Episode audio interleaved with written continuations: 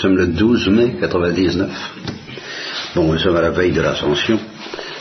Je pense que la fête de l'ascension ne peut pas être séparée de cet ensemble qui part du dimanche de la Passion,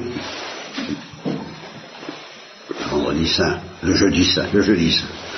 Cet ensemble qui part du jeudi saint et qui se termine à la Pentecôte. C'est un ensemble unique où le Christ a préparé ses disciples à comprendre enfin euh, ce qu'il n'arrivait pas à comprendre tout au long de sa vie publique. Il leur disait constamment, vous êtes sans intelligence, vous ne comprenez pas. Euh, je ne pense pas que ce soit vous faire injure et nous faire injure que de nous comparer aux disciples tels qu'ils étaient avant ces événements du jeudi saint. Ils avaient quand même tout quitté pour le suivre, ils avaient quand même été séduits par lui, pressenti le royaume des cieux à travers son visage et son, ses miracles, son, amour, tout, ce que vous savez. Et euh, malgré cela, euh, le plus dur restait à faire, j'entends, pour ce qui est de leur conversion, comme peut-être le plus dur reste à faire pour nous tous en ce qui concerne notre conversion. Et il faut voir un petit peu par où s'est passé tout ça. Ça a commencé par le discours après la scène, auquel ils n'ont pratiquement rien compris. Comme il le disait, je vous dis ça pour plus tard, vous comprendrez plus tard. Même, au moment même, ils n'ont pratiquement rien compris. L'institution d'Eucharistie, ils ont encore beaucoup moins compris. On est encore en train de se demander ce que ça veut dire euh, dans l'Église. Alors c'est pas, c'est pas ce soir-là qu'ils ont compris ce que ça voulait dire. Euh, où ils ont commencé, euh, ils n'ont pas non plus bien compris pendant la nuit de l'agonie, vous ne pouvez pas veiller une heure avec moi, euh. où ils ont commencé à comprendre, c'est quand Jésus a été arrêté. Alors là, ils l'abandonnèrent tous et s'enfuirent, dit l'Évangile. Et peu de temps après, Pierre, qui avait prétendu donner sa vie pour lui, l'a renié trois fois. Euh, je, précise tout de suite qu'à mes yeux, je crois aux yeux de l'Église, et je crois qu'on peut le dire en vérité, à part Judas bien entendu, je ne crois pas que pendant cet euh, épisode euh, terrible, qui commence par le soir de l'arrestation de Jésus et qui se termine le soir du vendredi saint, quand il expira en poussant un grand cri, et, jusqu'au matin de Pâques, et, jusqu'à encore quelques, plusieurs jours après pour un homme comme saint Thomas qui ne voulait pas y croire à la résurrection, je ne pense pas qu'ils aient perdu la foi, l'espérance et la charité. Je, je, ne prétends pas ça. Je, crois au contraire que ces vertus sont restées enfouies au fond de leur cœur, de même qu'elles étaient profondément enfouis au fond de leur cœur au temps des miracles de Jésus et où il leur reprochait d'avoir le cœur dur, de ne rien comprendre, d'être sans intelligence, euh, arrière de moi Satan, euh, cependant Pierre était en état de grâce au moment où le Christ lui dit ça. Donc pendant cette période-là, euh, il s'est passé quelque chose que nous pouvons connaître de temps en temps, cette période de l'arrestation de la, de la croix de Jésus, que toutes ces vertus sont restées enfouies en eux au fond de leur, de leur géologie, si vous voulez, de leur, de leur profondeur inconsciente, et qu'au niveau de leur conscience psychologique, on peut dire qu'ils ont perdu toute espérance. Tout était perdu. C'est ça, je crois qu'on ne réalise pas suffisamment.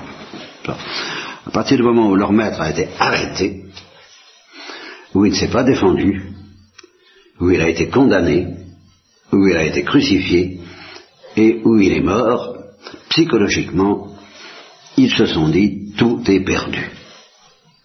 Ça, je crois que le, vous, ne le réalisez peut-être pas suffisamment, et moi non plus.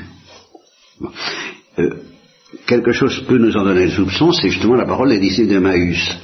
on avait espéré. Mais c'est fichu. Encore une fois, une étincelle de foi et d'espérance et de charité dormait dans leur cœur, elle y dormait bien. Ce qui a permis et obligé le Christ à dire aux disciples de vous, vous êtes vraiment, vous avez vraiment le cœur dur et vous ne comprenez rien. Vous êtes des hommes de peu de foi, mais alors à un degré, euh, vous avez la foi, mais enfouie dans les ténèbres. Vous êtes complètement enfouis dans les ténèbres, tout en ayant la foi, l'espérance, la charité, d'accord, ça dort au fond de votre corps, alors vraiment, euh, n'est-ce pas? Et justement, à quoi est-ce que le Christ s'est attaqué à partir du, jeudi saint, du soir du jeudi saint? Mais il s'est attaqué à ces ténèbres-là. Ces ténèbres de ses disciples, les douze, et puis, et puis, tous les autres, les, les 500, les mille, je ne sais pas combien, les, les milliers de disciples qu'il avait conquis et qui avaient plus ou moins tout quitté pour le suivre pendant cette période, eh bien, il a décidé de s'attaquer à leur ténèbres comme aux nôtres. C'est un peu de la même façon qu'il s'attaquera aux nôtres. Parce qu'il ne faut pas se faire d'illusions, nous avons les mêmes ténèbres que, les apôtres. C'est pas tout de même nous faire injure que de nous comparer à eux, n'est-ce pas? Euh, Bien. Alors, il a décidé d'attaquer ces ténèbres. Et alors, on, voit un, exemple extrêmement, enfin pour moi éloquent, je reconnais, qui, m'impressionne énormément, justement dans, les disciples d'Emmaüs, parce que la petite étincelle qui dormait au fond de leur cœur se met à brûler. Et euh, c'est ce que j'appelle une mini-Pentecôte. Ça dure pas très longtemps, le temps qu'il leur explique les Écritures, et là leur cœur se met à brûler. Et quand il a disparu, et ils, le reconnaissent à la fraction du pain, sitôt qu'ils l'ont reconnu, il disparaît. Le travail qu'il avait décidé de faire sur eux a dit ah, c'est terminé, consommé, est achevé. Alors ils se regardent et disent mais mais oui, mais nous étions en train de brûler. Mais nous étions en train de brûler. Nous étions en train de brûler. Et brûler comment? Pourquoi Qu'est-ce que ça va? Avec ce que je vous ai dit la, dernière fois ben, C'est étroitement associé parce que nous étions en train de brûler au pressentiment de l'amour infini. Voilà ce qui leur est arrivé pendant que Jésus causait. Et leur a expliqué les Écritures leur cœur s'est mis à brûler du pressentiment de l'amour infini. C'est ce que j'appelle une mini-Pentecôte. Ça n'a pas duré très longtemps.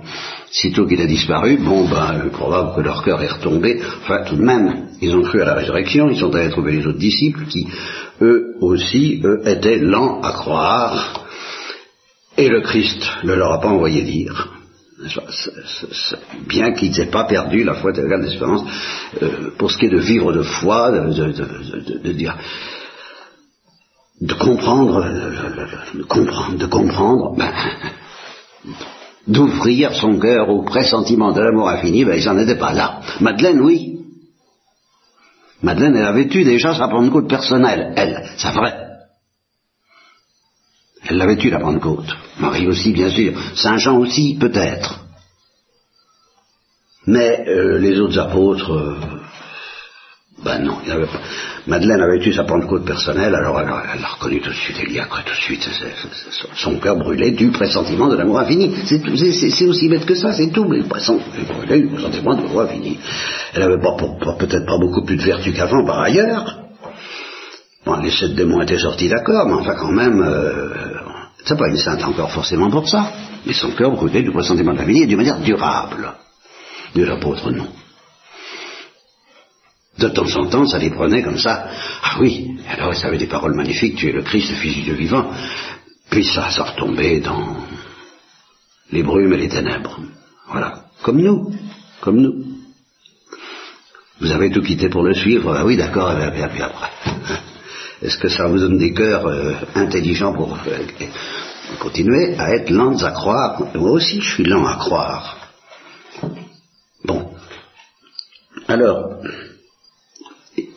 il faut qu'il passe donc par ce désespoir. Et euh, il les arrache à ce désespoir par les apparitions pascales, non sans mal. Il les attrape, je pourrais dire, hein, pour employer l'expression polie, d'avoir le cœur si dur, de ne pas se laisser toucher aussi facilement par le pressentiment de l'amour infini, qui s'est exprimé au pied de la croix, parce que, vous savez, euh, comment avoir le pressentiment de l'amour infini En regardant le Christ en croix, c'est pas si facile que ça. justement, ils l'ont vu en croix et ils sont sauvés. Ils n'ont pas eu du tout le pressentiment de l'amour infini, sauf, encore une fois, euh, Saint Jean et Marie et les, saintes femmes qui étaient plaquées dans la contemplation de l'amour infini qu'elles pressentaient à travers le Christ en croix. Mais ça, c'est parce qu'elles avaient leur Pentecôte. Alors oui, mais autrement, ben, euh, Christ en croix, ça ne donne pas du tout le pressentiment de l'amour infini. Alors, ils sont, ils sont, ils sont passés par un désespoir absolu, le désespoir des disciples de Maüs. Et c'est pas une petite chose, ce désespoir-là. Je voudrais que vous... aucun désespoir, même ceux décrits par Saint Jean de la Croix, ne peut se comparer, je crois, au désespoir qu'ils ont pu connaître en voyant celui en qui ils avaient mis tout leur espoir, condamné à mort, crucifié et mort. Hein? Si on n'est pas visité par le Saint-Esprit pour présenter l'amour infini à travers tout ça, qu'est-ce que, vous voyez le désespoir que ça peut donner? Il fallait passer par là. Parce que le Saint-Esprit est très puissant, mais en même temps, le Saint-Esprit est très timide. Et il a besoin que ce terrain soit préparé. Et il fallait qu'il soit préparé par le désespoir. Pour recevoir non seulement le désespoir, mais le départ. Et ici, nous arrivons à l'ascension. Ils avaient repris espoir à la suite des apparitions pascales, mais ils étaient encore très grossiers, très, très, très lourds, très. Alors, euh, il a des fois où je m'en aille. Il, il les avait prévenus. Il vous est avantageux que je m'en aille. Il faut que je vous laisse.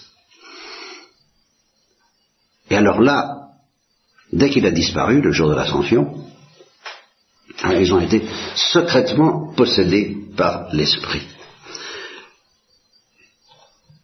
Ce qui veut dire qu'ils se sont précipités au Sénat par peur des Juifs, mais aussi par le pressentiment de ce qui allait leur arriver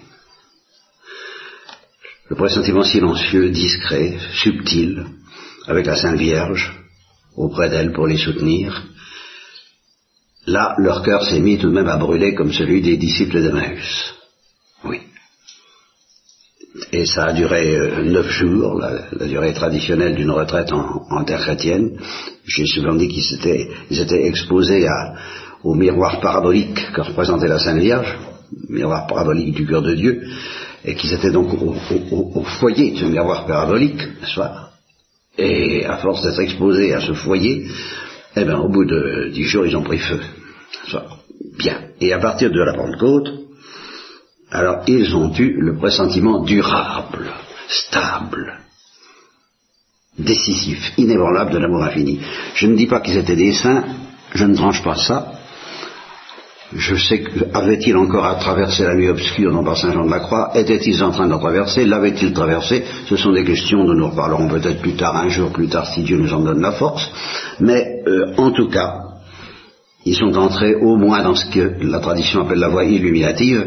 C'était fini, ils ne pouvaient plus perdre de vue l'évidence que l'amour infini les avait visités et de son excès, dont je vous ai parlé la dernière fois. Ils ont été possédés par le pressentiment de l'excès de l'amour infini. Et ça, ils n'ont plus jamais pu l'oublier. Alors, ça a donc une relation étroite avec ce que je vous ai dit la dernière fois et ce que j'ai envie de vous dire par la suite. je vous ai parlé de cet excès de l'amour infini, et je vous ai dit qu'une fois qu'on a pressenti ça, sérieusement, durablement, fortement, alors, euh, ce, qui n'est pas mon cas, mais les saints, quand ils présentent ça, justement comme les apôtres ont présenté à la Pentecôte, tous les saints euh, font l'équation spontanée entre l'amour infini, la souffrance, le péché, la mort, toutes ces choses-là prennent une signification différente pour eux. Ils voient ça d'une autre façon dans laquelle ils se mettent à désirer la souffrance, et en même temps, ils disent avec une force dont nous n'avons aucune idée, la prière de mon enfance que je vous demanderai d'apprendre par cœur, de recopier, je vous l'ai déjà dit, mais je, la répète, source éternelle de lumière, Esprit Saint, Esprit Saint, avant le côte, dissiper les ténèbres, qui me cachent, quoi? Ben, Qui me cachent déjà la, les douceurs et les délices et l'excès de l'amour infini. Et du même coup, qui me cache la laideur et la malice du péché. Faites-moi concevoir une si grande horreur que je le haïsse s'il se peut autant que vous la haïssez vous-même et que je ne craigne rien tant que de le commettre à l'avenir. Ils en étaient. Tous les saints en sont là. Ils sont dans cette attitude. Ces choses-là, j'ai envie de vous en parler, j'ai envie que nous en parlions ensemble. Il y a quelque chose qui m'arrête, chose qui m'empêche, et je, justement, j'ai décidé de vous parler ce matin, c'est que pour ça, il faudrait que vous et moi, moi aussi, moi c'est pas suffisant non plus, nous, nous, soyons en train de baigner dans le pressentiment de l'amour infini, comme les apôtres à la Pentecôte. Alors à ce moment-là, tout cela devient concret. L'amour infini, la mort, d'abord c'est concret déjà pour nous, mais la mort dans cette lumière, le péché, la souffrance, le, fait que la, souffrance est désirable, par exemple, eh bien ça devient concret quand on a suffisamment le pressentiment de l'amour infini. Nous n'en sommes pas là. Ben, il faudrait au moins s'orienter vers ça. Alors comment faire? Je terminerai cette petite instruction, qui est déjà terminée par ça, dans sa partie doctrinale, mais je terminerai par un conseil, qui est le seul conseil sérieux que je puisse donner, mais je voudrais... Ce conseil-là, je vais avoir du mal à l'exprimer. Parce que vous risquez tout à fait de, le comprendre de travers. Et je voudrais essayer de ne compreniez pas de travers. Bon. Comment faire pour obtenir que ce pressentiment de l'amour infini nous, brûle un peu le cœur de manière stable? Ben, je ne connais qu'un seul moyen en dehors de... Je ne vous dis pas de vous désintéresser du chemin de la perfection. Je ne vous dis pas de vous désintéresser du souci de la perfection religieuse, d'éviter le péché, d'éviter de pratiquer la règle, de, réciter simplement les offices, de prier, de supplier, de faire tout ce qu'il faut. Je, ne vous dis pas de, vous désintéresser de tout cela, loin de là. Mais le conseil que je voudrais vous donner se situe pas là-dedans. Et justement ce, souci de la perfection, ce mécontentement que vous pouvez avoir à l'égard de vous-même parce que vous ne pratiquez pas les choses comme il faut, parce que vous êtes en dessous de tout, parce que nous sommes en dessous de tout, parce que... Bon, eh bien, ça risque de nuire à la pratique du conseil que je voudrais vous donner. C'est pour ça que je voudrais que ça se situe en dehors de toute préoccupation de, de, perfection. Euh, bon, ce conseil est très très bête, c'est très très simple, ça consiste à dire la vie des saints. Oh, on dirait alors là, quand même pas difficile. C'est bien plus difficile que ça n'en a l'air dans l'esprit que je voudrais vous suggérer. Parce que, par exemple, c'est pas, il ne s'agit pas de faire une lecture divina. La lecture divina, c'est un exercice. C'est pas un exercice que je vous propose. C'est je dirais, une obsession, mais une obsession douce, une obsession euh, du genre de celle que j'ai connue moi-même à une certaine période de ma vie où je lisais des romans policiers. Bon, ben, je lisais tout le temps des romans policiers, ça, ça me branchait, comme on dit, de lire des romans policiers. Eh bien, il faudrait que ça vous branche de, de lire des médecins, de lire des mystiques, les vrais, les authentiques. Il faudrait que ça euh, vous habite, que ça vous hante. Selon la parole de mon instituteur de mon enfance, qui répétait tout le temps Dis-moi qui tu hantes et je te dirai qui tu es. Comme je, qu'est-ce que ça veut dire cette histoire-là Ben dis-moi qui tu fréquentes. Il faudrait, il faudrait que vous lui fréquentiez, mais pour le plaisir. Justement, ce que je souhaite, ce que je dis ça, c'est qu'il y a un certain plaisir qui, au-delà de la peur, au-delà de l'évidence, parce que vous, lisez une vie de saint comme Gemma Galgani, par exemple, qui est la dernière en date dans, ma propre histoire. Je la connaissais déjà, mais j'y suis revenu. Bon, quand on, quand on voit que ce qu'elle raconte, on, se dit, mais comment arriver à un truc pareil? Moi, je, suis à des années-lumière de cette histoire-là. Comment faire pour y aller? Alors là, euh, fichez-moi la paix et fichez-vous la paix à vous-même. Vous posez surtout pas cette question-là. Il, n'est pas question de savoir comment vous irez là-dedans. D'abord, vous irez pas. Non, mais vous irez dans un autre lieu qui est le vôtre, qui vous est réservé, et qui, est, du même genre. il, il s'agit de fréquenter des torches vivantes. Voilà, fréquenter des torches vivantes et d'aimer des torches vivantes. Ben, euh, jusqu'à ce que vous-même, le Saint-Esprit vous tombe dessus pour vous inviter à devenir une torche vivante. C'est ça que je voudrais vous sentir en vous un peu que ah le Padre Pio, la manière dont il brûle, j'aime Magagani, la manière dont elle brûle, euh, la, Myriam, la petite arabe, la manière dont elle brûle, Thérèse l'enfant Jésus, euh, la manière dont il brûle, euh, le bienheureux côte de la Colombière, la il Je pense celui-là, tenez par exemple, parce que je vous ai dit la, la laideur et la valise du péché. Bon, je bavarde, hein, mais c'est parce que justement on bavarde autour de ça. C'est le pays dans lequel je voudrais que vous viviez définitivement, rien d'autre ne nous intéresse vraiment. Bon, alors, il, a affaire à une pénitente qui lui raconte ses péchés et qui désespère, qui désespère vraiment, qui désespère, alors d'un désespoir qui est pire que celui des apôtres, un désespoir grave, il désespère vraiment de son salut, et qui lui explique longuement pourquoi, et qu'il n'y a plus aucun espoir pour elle.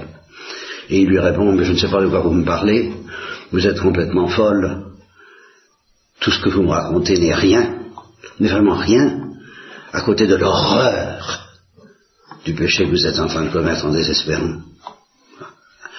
Alors là, oui, sous cette éternel de lumière, l'Esprit Saint dissipe les ténèbres qui lui cachent la malice, la laideur et la malice de son désespoir. Tenez, tombe là-dessus, ce parole du Père Kolb. J'exige que vous soyez des saints. Hey, ayons. Et de très grands saints. Bon, alors là, euh, dans la mesure où une puce est aussi grande sainte qu'un éléphant, ce qui est parfaitement vrai, parce qu'elle est aussi parfaite, aussi brûlante, à sa manière, quiconque brûle autant que Dieu le veut est un grand saint. C'est tout ce que c'est. Ça.